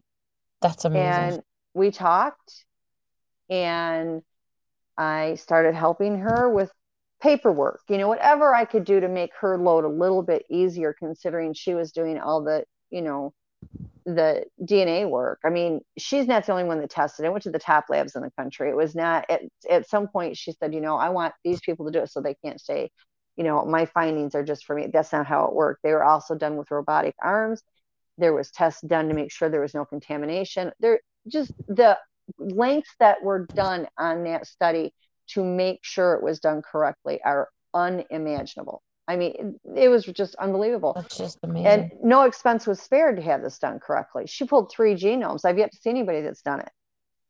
And so as the study was going on and I'm working with her, we we're talking like maybe six weeks into me find, meeting her. She asked me one day, I was standing outside in the yard and I was on the phone talking to her and I could hear the, the Bigfoots walking around in the woods. And she said to me, she said, Can I ask you a question? And I said, Certainly. And she said, You have not even asked me what the results were. You're the only one I've talked to that's not asked me what the results were. Mm-hmm. I said, I don't need to ask you what the results are because I'm going to, the foots are telling me that you know the truth. They've already told me what they are. Yeah. Why do I need to ask you? I'm assuming you're going to get the same thing that I was told. And she said, What did you tell me? You know, and I told her, and she said, Yeah, that's amazing. She said, That's yeah. what I got. So, are you there? Yeah, I'm here. Yep. Okay, I lost you for we a minute. We glitched out. Yeah, I heard it. Yeah. So, they are a human hybrid. Yeah. Now, they did go into more detail with me. I think, you know, I mean, when the study was done, the mother side was human, the father side unknown. Unknown. But you have to look at that and say no she's not claiming that on the father's side it is anything. There's a lot of rumors that went around, went crazy. She's never yeah. said anything about what is on the father's side because she has to go as a scientist she has to go by what is in the data banks and the data banks did not have anything in it to match what was on the nuclear side which was the father's. Right. And so my situation was a little bit different. And so i'll tell you what the bigfoots told me but I want to be crystal clear. This is not what the study said. The study said a human hybrid because they are they don't know what is on the father side. Okay. Right. So take that study, set it aside because what then what I will say next is what I was told by the Bigfoot themselves. Okay, so I don't want anybody getting confused and going, well, that's what they said in the paper. No, they did not. Mm-hmm. They said it was a human hybrid, father unknown what I was told by the Bigfoot, and this was long before I ever knew about the study or Melba, I said, What are you? You know, it went, as a child, I thought they were just animals, you know, because mm-hmm. of all the hair. And they were always around me, and I was like an animal magnet. So I just assumed they were an animal. But it didn't make sense because why are they talking to me all the time? Why were they protective of me? Why did they act like more human? And so when I finally asked them, there was three of them that were standing there, and one of the ones that I'm very close to that you know of, and yeah. they said, um, he said, "We're human like you," and he pointed to me, and he then he pointed to the sky, and he said, "In star people." That's so and I'm great. like, yeah, and I'm like, okay, and there you have it. And one of the structures, and I thought this was like really kind of cool, that was in the back of our woods, and I took pictures of it as well it was done where it wasn't on the ground, but it was at an angle. The peculiar thing about this angle is it faced upward to the only open spot in the trees so that it would look straight up through the trees and up to into the sky. Mm-hmm. And somebody that I knew at the time is an architect, and he said, You know, to me, that looks like a map. So he went, took the time, which I was very thankful that he did. He's a very smart man. And he went into town and he got a copy of the plat map of the property. It matched this map. He wow. took both photos, overlaid them, and they were identical. And they again, it shone straight up to the sky in the only opening in the trees in the back. Is it a so, signal? Yeah, you, they could see clearly could see it from the sky. Right the amount of UFOs, of course, I have them here too. It's ridiculous. It, I mean, I don't know why. Let me interrupt you a second, Robin. Um, this is so fascinating to me because I don't know if you know of the story of the older woman that lived on in an area back in the woods. You know, it was real secluded. She raised like she was around Bigfoot. Actually, had a garden where they would actually garden in the garden, and she she just she'd have them in her house. Like the the babies would come in, and she yeah. would kind of care for them. Like she was so close to these. I these read Bigfoot. that um probably three or four years ago, maybe. Yeah, and she said I... that they went. The males went with what she called the star people, Mhm. that they would come for a period of time and take the males out into these spaceships and do what they had to go for like teaching, like something they had to learn, and then they're brought back. There, yeah, there's been more than a few people that, you know, we have the secret space program. We also have our ship up there. And there has been more than a couple people. Corey, I, I believe one was Corey Goode, but it, don't quote me on that because I've never Mhm. met Corey Goode. I've just, you know, watched I've watched a few of his things. Um, but there was one gentleman that had actually gone on that ship, and there was a Bigfoot on the ship. Right. Now, you know, different work that I've done for the Bigfoot when it came to the ETs and different things, there were Bigfoot there. The other Right. problem, though, that I have, and I talked about this on World Bigfoot Radio with Duke Sullivan, is there is a certain races of ETs that want our Bigfoot dead I know. and they are actively hunting them. I did have a ship go down in my the back of my property, and there were what looked to be robotic Bigfoots coming out of it. It- it's just it's so unfathomable, but it's actually I know. tr- quite I know. And my Bigfoot went. They were terrified when that ship was overhead, and I was like, normally they didn't get like that with UFOs, you know So they and- sensed it. they were terrified. And I said, What's going on? And they kept going, Shh, we mustn't talk. We mustn't talk. They'll find us. And I'm like, What is going on? They wouldn't answer me. It was, I want to say, a few weeks later. And, you know, they're not really great on time because we created time. So they don't know time. I mean, they might know, you know, the rising of the moon and, and the sun and that kind of thing. But Right. they don't really their time is different than ours um, it's a much longer period than what ours would be but anyway they got Mhm. hold of me and they said that you know because i said you know why are you here and they said we were sent here to observe we were supposed to watch you we were going to be like, the watchers and but we were never intended to harm you we were supposed to watch you report back to you know the ones that they were working for, but they are part human, therefore they have humanity. And they said they rebelled and they refused to cooperate and they would not be part of it. Mhm. So now that particular group of ETs wants them dead. And if So they the ones caught, that created them wants them dead. Well, I don't even know if it's the one that created them. I just know it's ones that are we're using them to observe us.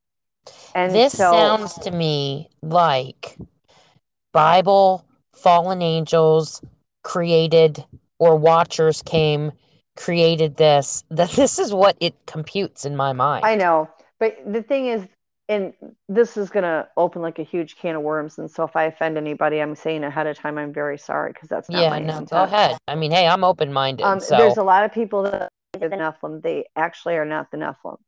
no, I don't believe they're the Nephilim. What I'm saying is it, it you know, it reminds you of what's written about how the Watchers had created, you know, different creatures and stuff. Like it, it just, it all sounds like it's all intertwined with all that. I think that, you know, number one, I believe in God very heavily. I'm Mhm. a Christian.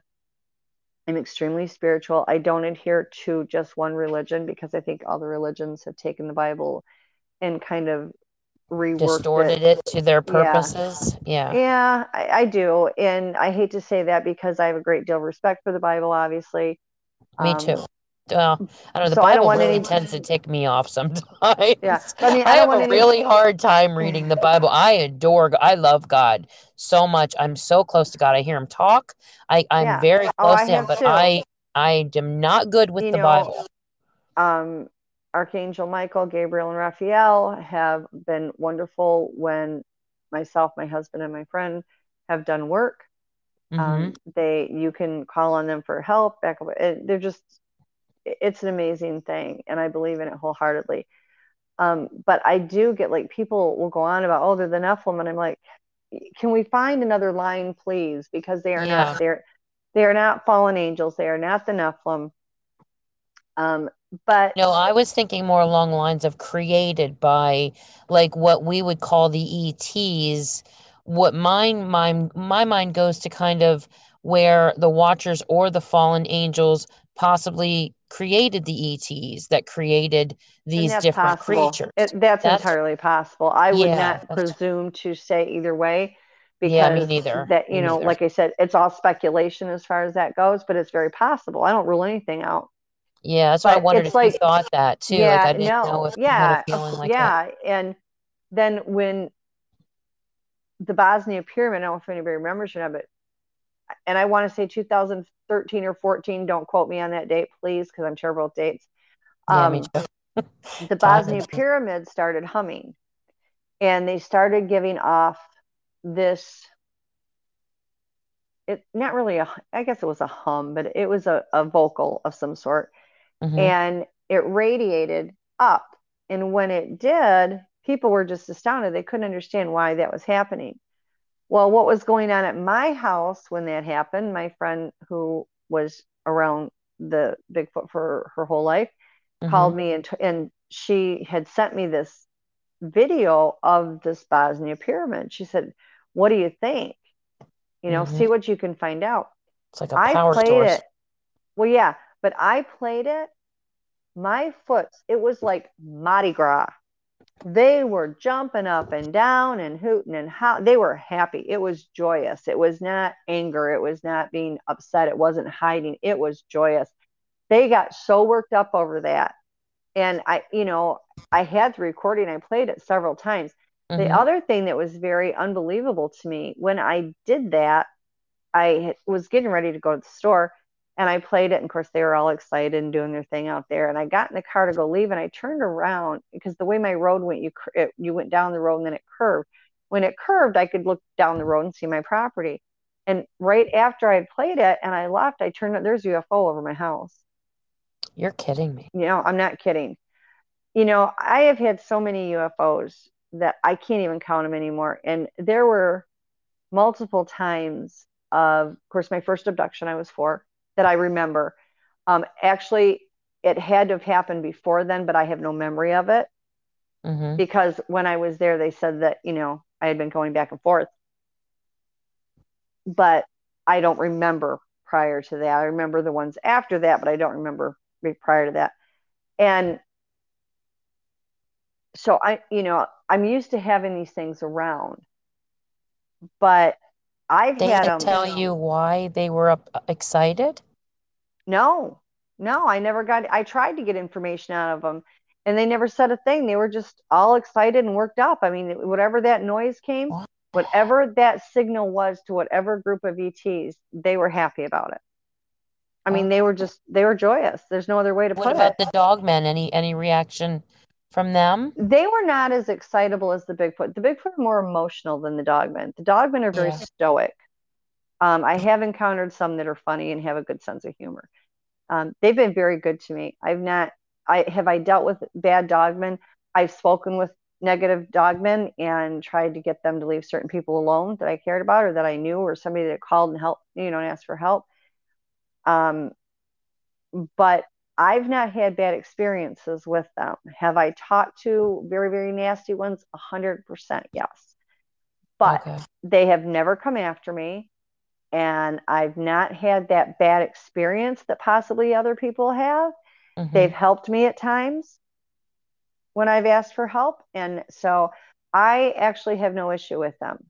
Mhm. When you get to areas like Land Between the Lakes, excuse me, or some certain areas in different places that are bad, you know, the bad ones really just try to stay off by themselves. Now, the ones that land between the lakes, they are deadly. I think anybody that goes there, Yeah, you said that one before. Yeah. yeah, I just Yeah. feel like, you know, if this is what you want to put your life in danger for, then that's certainly your choice. That's crazy. It, But, this, I, you know, I want you to tell the story. God, I hope you didn't say this story um, or talk about this before. I'm not sure if you ever did, but I really, it's so funny. I wanted us to do a podcast tonight on your paranormal experiences with spiritual stuff. And there's so much, you have so much Yeah. to say that it's, this is going to take just so many episodes. But just yeah, well, you and I had already said we're just going to, you Oh, know, this like is going to go on forever. them out. I think you and I could do, yeah, you and I could just Just this, guys, I just think, bear with us I think this is people, people will get sick of us before we'll get sick and tired yeah, of talking probably. about it. You know? We'll be like, I, yeah, here we are again. Well, and you and I had talked too. You had said that you know you're getting people that have gotten hold of you with lots of questions and things like that. Yeah, and I think that's Q&A. great. Yes. Yeah, I think I think that's wonderful. Um, there's people that I ask questions too. That's how we learn. That's how we grow. Yep. Do I have all the answers? I don't. I Yeah. do not. Do I think that anybody out there does? Absolutely not. No. And the people that tell you that they're an expert and that they know all these things, those are the people to be careful of because a- a couple things. Number one, as wonderful or as bad as these creatures are, or these beings, these people, they are never going to tell us everything. They're Right. just not going to do it. It's not safe for them to do it. And if they're nothing else, they're smart. Yeah. And so that alone will tell you will they lie to you about certain things so that you don't know the truth? Oh, yeah. Of course. They're part human. We do. yeah. You know, I mean, I have said from the beginning to anybody that's asked me questions, I will be 120% honest with you. I'm not going to make it up. I have photos to back up, you know, things. And people that know me well enough, have been around me enough, have seen it themselves being around me. And Mhm. that's great. If people choose not to believe me, I'm okay with that because at the end of the day, I'm going to go home. I'm going to play with my Bigfoot. I'm going to see the dogman and I'm going to deal with the ETs and the ships and all the ghosts running around my house. So I know my truth. I don't, you know, I don't take offense. People, I've had people tell me I'm crazy. That's all right. But you know what? I wouldn't trade my life. I am blessed, even with the bad things. Like I've had bad ET attacks. You know, there's times I didn't, you know, a couple times. One time I ended up in intensive care. Mhm. So have I been attacked by bad ETs? I absolutely have. I've learned a lot over the years. I now can protect myself if need be. But I for all the, the bad things that have happened, I would not trade any of it because I've seen a side of what goes on in this world that you know there's other people like me i'm i don't even think that i'm any more special than anybody else but most people don't live around the things that i do. Yeah. so i look at it that and i help a lot of people. And tracy you know about this because i get contacted by people all the time for help. Yeah, okay? you're you're such a, a kind-hearted, just patient, Well- just such a giving person, even with Oh, your thank time. you. You're so sweet. I But your you. time giving is amazing to me well because it's just the like, you thing know, the thing that i look at okay first of all in order to have an ego you have to you know i don't have enough self-esteem to have an ego. I just don't. Mhm, and this is this field the the first kiss of death is get an ego. Mhm, because we are peons in all of this really. But the thing is when people contact me even if it's just to, to hear their story so they can reach out to another human being that's ha- experienced some crazy things i'm honored that anybody wants to hear anything that i say. I'm honored that anybody wants my help for anything. Now as far as the people that want my help i personally feel that and this goes with everything in life not just the, the paranormal. If you are in a position to help somebody in whatever way, myself, and I can only speak for myself, I feel morally I should do that because there's a reason we're all here. And maybe this is the reason I'm here. I've never known why I'm here, but I am. And so, if even just listening to someone gives them some comfort, because I've had many people contact me and say, This is what I experienced. Please tell me if I'm crazy. And I'm like, You're not crazy. You're 100% not crazy. And, you know, if that's all I need to do to make somebody feel okay and accept what they saw, which defies what they've been taught, I'm happy to do so. Have there been people that I've had to actively do things to help them? A hundred percent there are. And I'm Yeah. happy to do that. I feel very honored that they asked me to. You know, so yeah, I don't look at it, is this going to take up my time? Is this going to interfere with this? I never look at it that way because I just look at it that if this person has asked me specifically for help and it's something I can help them with, I feel like I should. Right. I would want somebody to help me.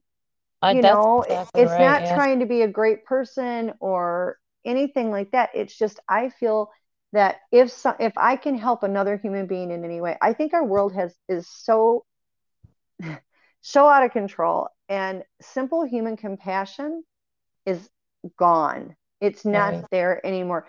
It takes so little to be compassionate. It takes so little to say, oh, you know what? I experienced that myself. Let me help you. Try this, this, and this because this is what worked for me. I'm not giving anything other than, yeah, maybe my time or whatever, or an ear to listen to. It's human decency, it's human compassion, which is what we we are lacking in this world.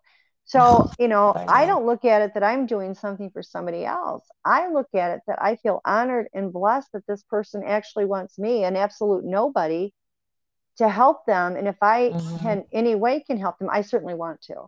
Yeah, I know. I feel the same way. Like we're we Yeah, you're always such a giving talked about it. person.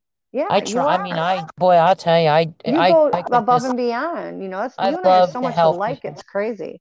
Yeah, I love it. It's Well, you wait till we get moved over to Michigan, girl. Oh my God, I can't wait. I'm gonna have you so busy with this stuff. we, we're no planning idea. on all kinds of plans, guys. It's gonna be I know it's gonna be fantastic. We have such. I would think by next year we're gonna be our whole Oh life's yes, gonna change. everything will be different. But I mean, so these the UFOs are all over the place. And then the other night we had a bonfire, and it was actually in the front of the property because in my backyard is a very large fenced-in area for all the dogs. Because as everybody knows, I have an animal rescue, and so we did the bonfire in the front, mm, and we're out there having a lovely time. My my son-in-law had the bonfire going, and we're having a lovely time. Him and Pat see these three sh- or two ships out there, and Ryan had said, you know, they they were here the other night too, and I'm like, okay, so they're watching these ships. mm-hmm. What do these two do? Let's just go get big spotlights and we'll flash it at them and get them closer. Wow. I have people that contact me that do this, and, and the first thing I tell them is, you have lost your ever loving mind because you don't know what's in that ship. Are No, there good. ETs? Absolutely. And I've worked with some of the good ETs. I've healed some of the good ETs.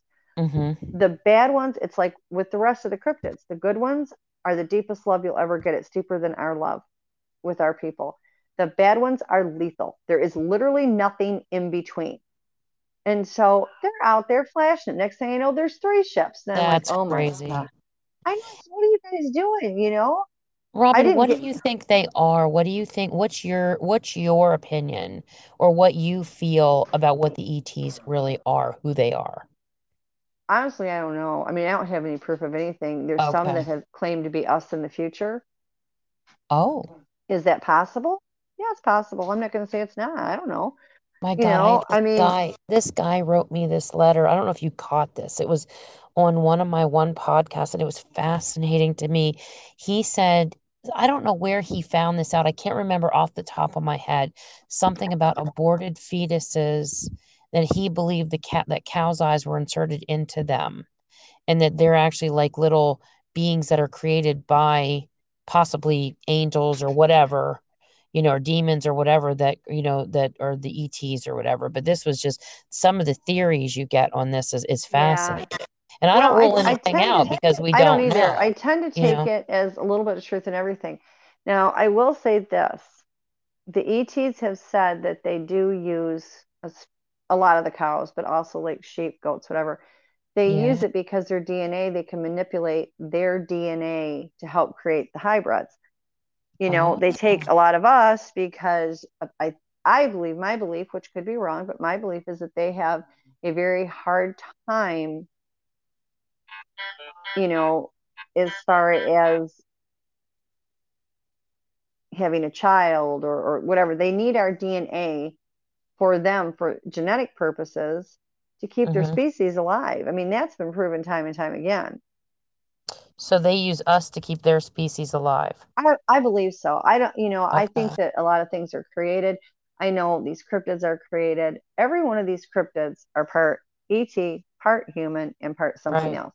Lizard man, it's a three-way split. Lizard, human, ET. Well, except for Bigfoot's one, that's two way, right? That's, That's just, the two. As far, yeah, according to the DNA and according to what they say, they're just a Yeah. human and an ET. an ET. you know, and people are like, well, where do they get all this hair? Well, if you go in our lineage, and I'm not a DNA expert, so this is just my own thoughts. This is not that I have proof of it or anybody said anything.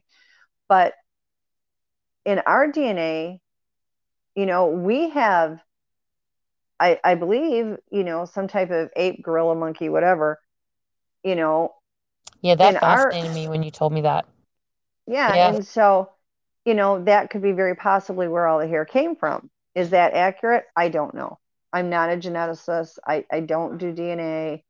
You know, that's yeah, that's why thought. I'm asking if you just like what, you know, if you ever had any kind of a gut feeling or because no, we're not we can't say we know we're anything no that know, no that's just my gut feeling i mean I, i'm assuming that that's what it is no i mean but, for the ets like like if you if you yeah you i really don't know I, I, don't know how they got okay. to be where they are as far as that goes. Or whether yeah what i think it would answer a lot of questions. I think they're older than we are to some degree. sure would. Because it you know just to know like you know what their origins are and you know what like you know what their you know what the story the backs it just like i said i mean this could be biblical. It literally could be biblical. It i think there's ties I, it, I think it ties into that. Right. How it i that's my belief. How it does i do not know just don't know yeah this is really fascinating i'm telling you this is just i want you to tell the story about the black sludge that you coughed up and the pneumonia Oh, okay. That is incredible, guys. Listen to this story. And then I we're gonna have to do another episode for the paranormal stuff. I'm so sorry. Well, I thought we were gonna tonight, but the thing not. of it is, is a lot of the information on that actually came from my husband because we were dating at the time. We mm-hmm. were at my house. He was there for the weekend. He lived in Indiana and it was Saturday.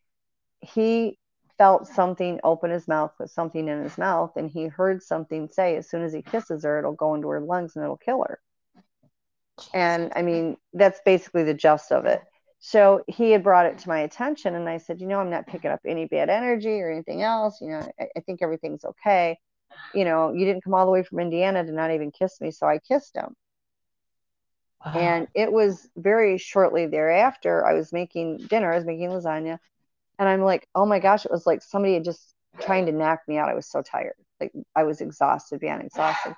And so he had said, you know, I'll take care of the kids, which I had my three children living with me at the time. And he's like, I'll take care of the kids. You go lay down.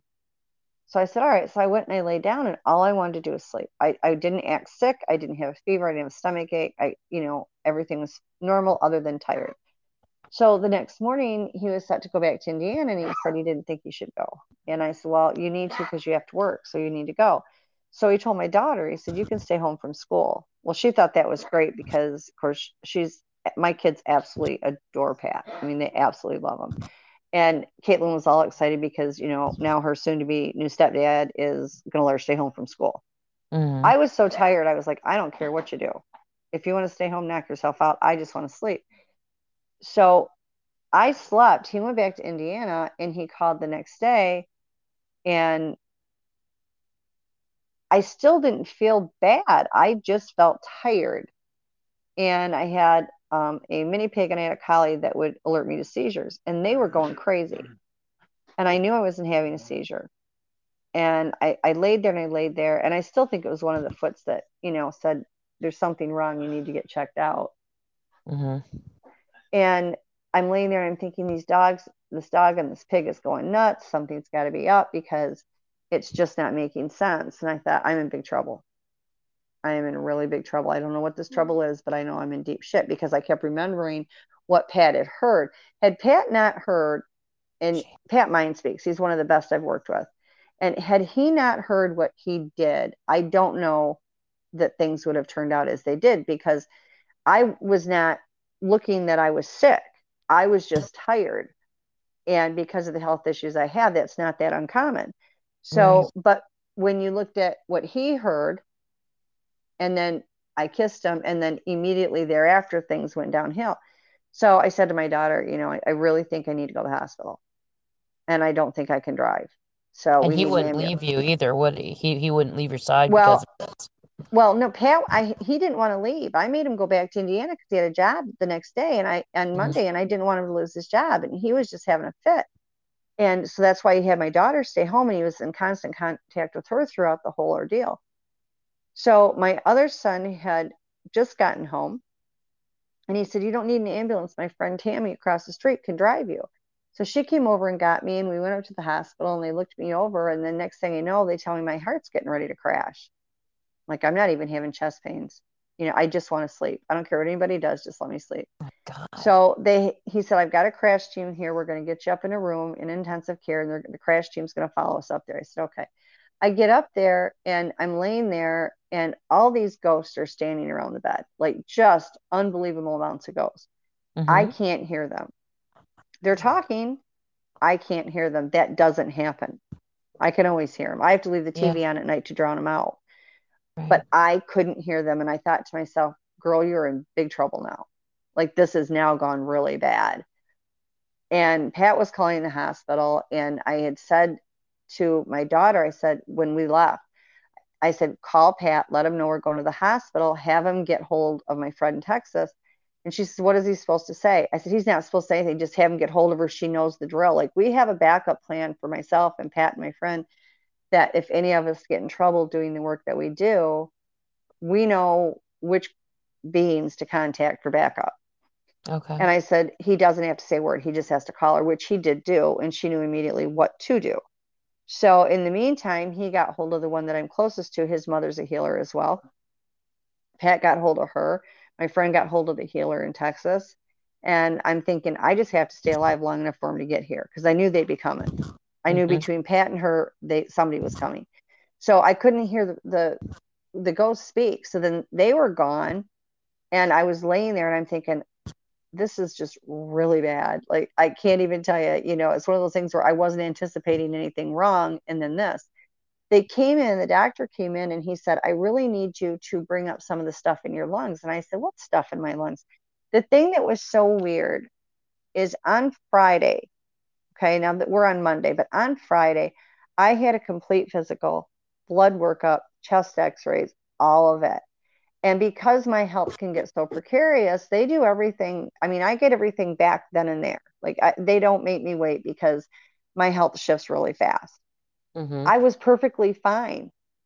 I mean, literally fine. My lungs were clear. My blood tests were fine. Everything was where it needed to be. And so I'm trying to bring this stuff up, and it comes up and it looks like tar, like black tar. Mhm. And that's why Pat and I and my friend named it the black tar disease because we didn't know what to call it. And he said, I don't know what this is. I said, Well, don't look at me. I didn't even know I had it. You Mhm. know, they did chest x rays and both my lungs were full. And he said, You know, your heart's getting ready to crash because you're trying so hard to breathe. And I said, Well, I knew I was tired. I didn't realize I was trying that hard to breathe. So they got me on oxygen and they got me on IVs with medication and everything. And they said that, you know, I would be six months in intensive care, six months in rehab in the hospital. If they could get, if they, if I survived and they were not overly optimistic, but they weren't saying, oh, you're not going to make it, you know. Mhm. I remember when the Bigfoots got there. I, I heard humming in my ears, and it, my ears were like vibrating because I could hear this humming. And they, they put their hands on me. I, I felt them put their hands on me. I felt their energy. I knew they were there, and I knew which ones were there. Mhm. This went on for I don't know how long, and then they were gone. They were invisible felt- too, by the way, just so you guys Yeah, know they were all cloaked. They're Mhm. all cloaked. I felt like a million bucks. I was out in, you know, the six months in intensive care and six months in the hospital was thrown out the window. I was out of intensive care in less than, you know, 12 hours and I was home within 24. So you're coughing up black goo, and then didn't you say Bigfoots also were dealing with this? They did. They first of all, the doctor sent it to the labs and they sent it to several labs in the United States. Every one of them came back and said, We have no clue what this is. That No is clue. not. That it was not. shortly thereafter. Um, I do healing on the Bigfoots. Pat and my friend, they'll contact them or they'll contact me directly and say that they need healing and I do healing on them. Mhm. And they started getting contacted as well as myself with the Bigfoots having this problem. And we didn't know what to call it other than, you know, the black black lung disease or, you know, black whatever Tar- because tar. we just yeah, black tar, we just didn't know what it was, but that's what it looked like. The only thing that I knew of is something mm-hmm. kept telling me that this was done by the Dracos. And I in my mind And the Dracos, knew by the way, guys, they are extremely evil. Just so you yeah, know they that. are they're they're bad. They're the worst of They're the like worst. top of the line. Yeah. You're talking the AI controls the Draco. And the Yep. Draco are in with the cabal and the cabal is in with our government. So it's Right. kind of like, you know, this big slope. So I, you know, evil. knowing who caused it, I knew. And then the Foots were getting it, you know, a few of the dogmen, but I think primarily it was more the Bigfoots than anything else. And there were Mhm. times that Pat and I and my friend were working on 45, 50 of them a day. My and- God, Robin. Yeah, because they would go and they'd get hold of Pat and they would get hold of my friend or they would get hold of me directly. And it was just nonstop. It was the males, it was the females, Mhm. it was the children, it was the babies. And they, Wow. every one of them had this black tar stuff in them. So, yeah. And they don't it- and our and and so and the doctors don't have any idea what it was. So they don't know what it was. They came back and they said that I had sepsis pneumonia, which totally to this day floors me because on Friday I had clear x-rays. Mhm. I had blood tests done, no sign of infection. It was just a routine thing that I was going in the doctor's office for. It wasn't like I went in because I was sick. I wasn't sick when I got there. It was because of health issues that I have. Periodically, I have to go in and get checked from top to bottom. And that's exactly Right. what I did. Everything was fine until, you know, Pat heard that and me being It's so stupid. crazy he overheard a conversation. Like Pat actually overheard. Oh, yeah. Yeah, plot. absolutely. Yeah. You Had know? he not done that, I in the foots came, I don't think I'd be alive. I know I wouldn't because the only reason when I was sleeping and the dog and the pig were going crazy that I even reacted to it and said, I, I'm in trouble here. I need to go to the hospital was Mhm. because Pat was the one that had overheard this. Right. And he is incredibly accurate. If he says this is what he hears, you can take it to the bank. That's And so he knew he had heard that, and then here's the animals acting like that, and I'm like, something's not right. And somebody, and I, I, I think I know which foot it was, said, "You need to go. This is not good. You Mhm. can die." And I was like, "Okay, got to go to the hospital now." You know, but there, there That's wasn't any indication that I was sick. I was just tired. That was all I felt. So, okay, one more story, and then we're gonna go. We're gonna have to sign off because this is getting really long. Yeah. I'm sorry, you guys. I just, I'm, I'm telling you, we could just go on for weeks and talk. Well, Um, and you know what? If people do like they they did prior to this one and just send you the questions, I Yeah. mean, you know, we it's not a big deal. If I don't know the answer, I will be the first one to stand up and say I don't know the answer. I'm not going to make up an answer just to make somebody happy or make up an answer to fill in the blanks when yeah, like the Sabe. Somebody asked about the Sabe um last There's week. supposed what to be they an ancient an ancient one of the of the forest people is, is technically what it claims that it is. You know, the. Are they dogmen or are they Bigfoot? Are they? You know, are they? I'm going to be honest and say I, I I really can't put my finger on it and say with 100% certainty which one it is. You know, I've talked to people that claim it's the Dogman. I've talked to people that claim it's the Bigfoot. If you look up information on it, it claims it's a Sasquatch. Ask the so- Sas- ask ask some of the ones you're close to, see if they They can tell. they claim it's a Sasquatch. Okay. So, you know, I but have, you know, I mean, I've talked to the ancient ones, I've talked to council, talked to the sky people, you know, the elders. I've I've gone up the gauntlet. I've talked to them. Yeah, you were telling me about going into the sky a sky Yeah, I only had to council do that one time. Yeah, I only had to do that one time. and that's on Um, top of like a mountain apparently. Not, Yeah, thought it it is. You the have to do it. You know, people say they meditate to do it. I don't do that. Meditation, if you want to meditate because it relaxes you, it centers you, it makes your soul feel Mhm. good, please do it.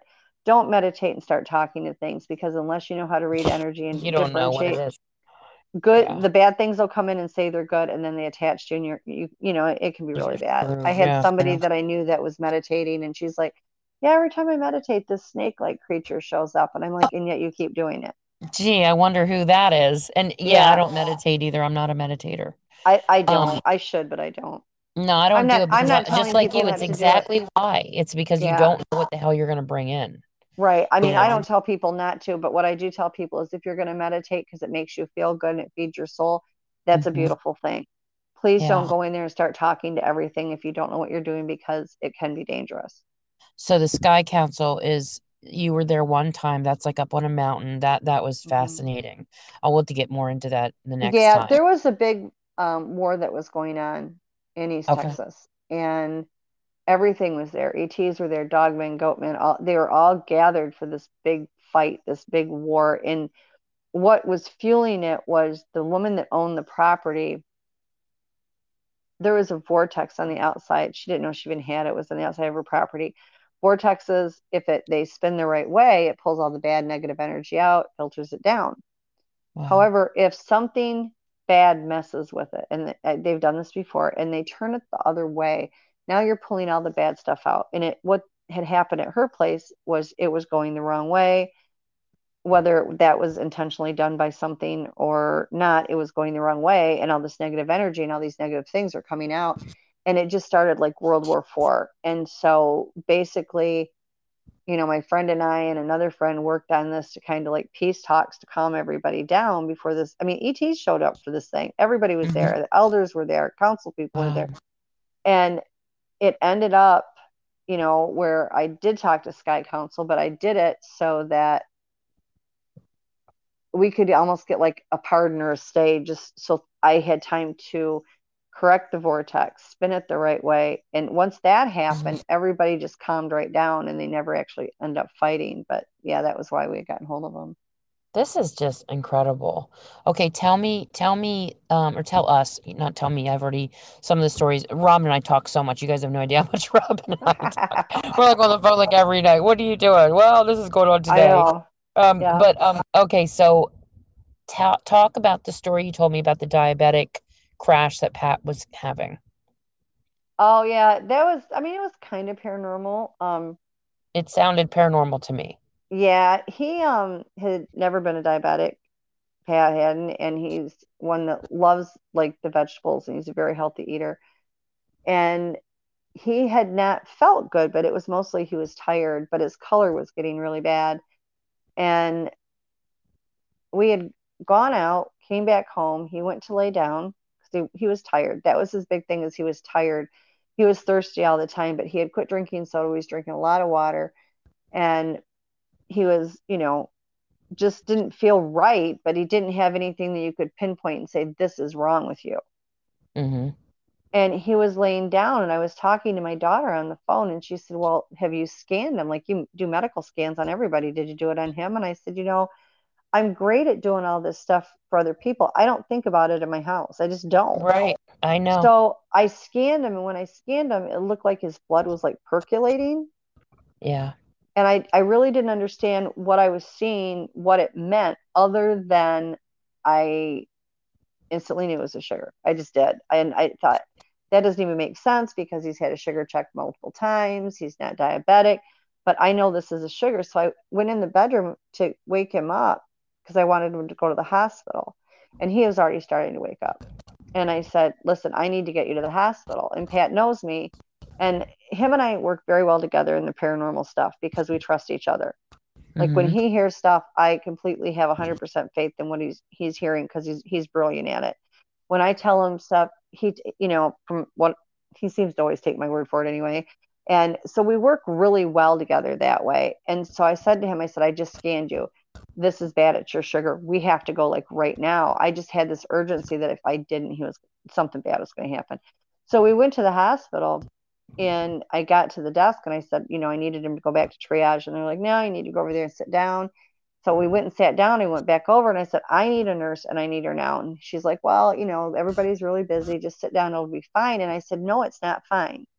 My husband is going to crash. Like he's really going to just drop. Like you've mm-hmm. got to get him back there. And she said, no. And he wasn't diagnosed with diabetes either, guys. Like the, no, he didn't have no, not at all. That they knew of. And she's like, Well, he walked in on his own and he's coherent and he's talking. And I said, I'm telling you, I need a nurse now. So we went and sat down and she got a triage nurse and she went to call Pat back. And he got up to go and I got up too. And she said, Well, you can't go due to COVID. I said, You don't understand. I can tell you what he can't.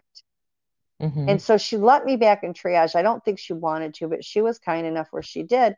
She went to pull out his blood pressure cuff. And I said, Forget the damn blood pressure cuff. I need you to check his sugar. Mm-hmm. So she mm-hmm. put it down, checked his sugar, wouldn't register. So they sent us out into the waiting room and got hold of the doctor and they came out to get Pat. Well, they wouldn't let me back there due to COVID. So they mm-hmm. said the doctor will call you. I said, okay. So they took him back there and the doctor called me like it wasn't a very long time and the doctor called me and I answered the phone and he said, Is this his wife? And I said, Yes, it is. And he's like, I need to know how you knew it was a sugar. I said, What? he said, His sugar is 747. His body's going into ketosis. Like, if he would have waited another three hours, he would be dead. Like, I need to know how you knew it was a sugar. I Mm-hmm. can't tell them. They'll end up putting me in the psych ward.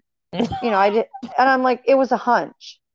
You got to be So- part of our community for anybody to understand that. Yeah. You know. So he's in the hospital. They're going to put him on IV and insulin and try to get it down. And they weren't going to let me stay there. So I left and I came home and I pulled in the driveway and I was talking to a, a friend of ours. He was checking on Pat. And the foots are pounding the crap out of the car and they're all cloaked. I can't see a thing, but everything is getting, my car's just getting pummeled. Mm-hmm. And I was so mad. I was like, why are you here? Get up there and save him. He busts his ass for you every day. Like, Mhm. I don't need you here with me. I, but they knew I was upset. I said, I need you up there with him and you need to fix this because Mhm. I don't know what I can do. So I did that. I came in, I tried to do some energy work on Pat, but the foots had gone up there. And he called me and he's like, man, my, it dropped right away. My sugar's, you know, almost normal now. I mean, it After literally that got quick there. yeah as soon as they got there so you know we've been very fortunate. They've they've helped us out when we've needed it. The thing is is they're really not supposed to. They have their own set of laws. They have their own culture their own way of life. They they can read they can write they have their own alphabet you know they have their own language. They are really and truly a, an ancient people. Right. and so one of the laws is they are not to interfere with us. Yeah. you know what makes them choose to help and interfere at different times i don't know Probably i've just love or caring for per- people. yeah you know You know, i they don't know they obviously love you. I mean, they they you know they're attached and you're like family Yeah. to them. You know. well and they they absolutely adore pat you know he was driving this food truck and he went to go right drive it down the road to go to work and he went around the corner and he heard this weird noise on top and one was on top of the food truck yeah he Mhm. jumped off as he went around the corner you know? So i mean they absolutely adore them. We we've been very lucky. Yeah. um you know you're talking about a people that are not supposed to help anybody and they've saved my life four times. You know so they they've saved pat's life. So they've been extremely generous with us. Do we count on that happening every single time? 100% no because Yeah. they, you know they decide. You can't get them to do it Right. they make that decision Well, you can ask them. I mean, she's oh gone you to, can ask you can always Robin's- ask but and they've told her there's things we can't even tell people, like things that you can't, yeah you're not allowed to divulge because you just can't. You have to keep their trust, you know? So Yeah. it's super important to, especially you were talking about Well- that one friend of yours that broke their trust, you know? yeah oh yeah and that was a disaster Yeah. and you know it's like um, i was not going to do any more conferences. I did the one in russia and i came home and i did a couple of small ones and it was very successful but and i enjoyed it immensely. The people were extremely kind but i was catching so much heat from when i was in russia. I came home thinking whatever went on in russia stayed in russia. I get pulled over in customs on the way home on, at the airport and i'm like my god what did i do? Mm-hmm. and they're like, You're that woman that went to Russia that talks to the Bigfoots. And I'm like, How in the heck do these people know? And I said, Yeah, I'm thinking I did something bad. They pulled me into customs office. That's crazy, isn't it, Robin? Eh, Yeah. And I'm like, That's they're like, Well, crazy. you're on every, ma- you know, you were on TV. And I said, How was I on TV? I should have never been on TV. I was in Russia. And then my daughter in law calls me and she said, Mom, you're on every major network. That's There- wild. And I didn't talk about anything paranormal in Russia. It was strictly the flesh and blood aspect of them, and I Yeah. showed a lot of the photos and stuff. So you know, it didn't stay where it was supposed to stay, and I had people that really supported me, Mm-hmm. and I had people that were on the attack. And I Oh, thought, you there's know gonna what? always be. Yeah, There's always going to be that. That that's and part of that's even, you know, the the ones that are working against us, like the cabal and the, you know, Oh, the yeah. government officials and stuff that set it up so that if they even have one person screaming, you know, it's all, you know, bullshit. That's it's going to, you know, create a snowball effect. So that's what that's all about. right. You know. So but, yeah, so I quit for a while, and and the Bigfoots are the one that got me doing conferences again because they wanted to try getting their information out. So like mhm. when I do podcasts, I do the podcast that they allow me to do. It's Mhm. their information. I'm just living in it. So if Yeah, they she don't consult with them before she talks to anybody. Hundred percent. Yeah, I do. Mhm. And there's been several they've told me no, and I said that's fine. I'm okay with that. You know, it, it's Yeah, I asked her, I said, why did they? She said she told me that she had asked about me if it was, you know, cleared it with Mhm. them. And they said that was it me and one other person they said would tell the truth. yeah. And I thought that was neat. I was like, wow, that's Yep. neat that I'm honored You're a that they. messenger. You're gonna help get the Yeah. truth out. And so yeah, they were fine with it. And it was funny because I did not know you, didn't Mhm. know anything about you, and you happened to get hold of me right about the same time I was in Michigan doing a conference. Yeah. And so it was just the timing, you know. So that was Now we're like glue. No, oh like, you yeah, know, oh definitely, totally. Well, I thought I told I said this this sounds, you know, this goes against the Bible with with reincarnation, but Robin had said that we what, what did you say that you were told that we had been together before in Yeah. other lives Yeah, and we were we did battles. Yeah, Yeah, we did battles together that we were always together and we were inseparable Yeah. because we can't figure out why we're so close. We're like we Well, yeah, one it's of like- us. Well, it's You like we knew each other. We already know each other. I mean, things Yeah. about each other that we should know, we know.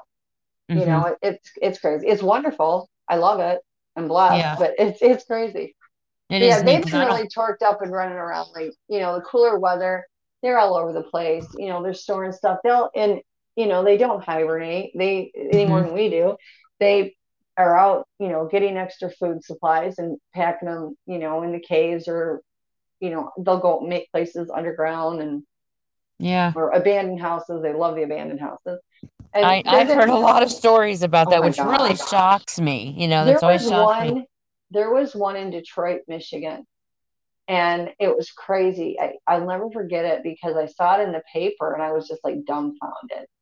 Mhm. And they had a, in down in Detroit, there's areas of Detroit that are just not nice areas, and it's 90% abandoned houses. It's not a good part of town.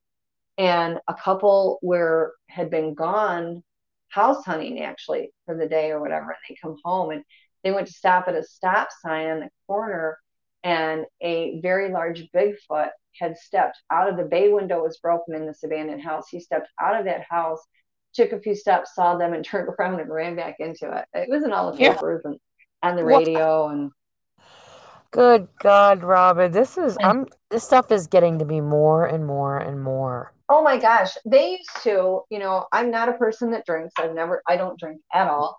Um, Me I just, I, I just don't enjoy it. I, I don't. I don't either. I'm the same way. I don't like to You know, drink I'm, either. you know, I'm a party pooper, and they um would go. I lived in a very small town at the time, and Mhm. there was a pub in town, and then they had a dumpster behind the tub, or the tub, blah, pub. And I think that they would go and go through the dumpster because they're notorious for doing that anyway. I would get up in the morning and there would be all these empty bottles of Mhm. booze. I mean, They like vodka, rum, tequila, whatever was in it, they brought it. I mean, it looked like a party for Guns N' Roses in my woods. It was ridiculous. And I'm thinking, I don't even drink.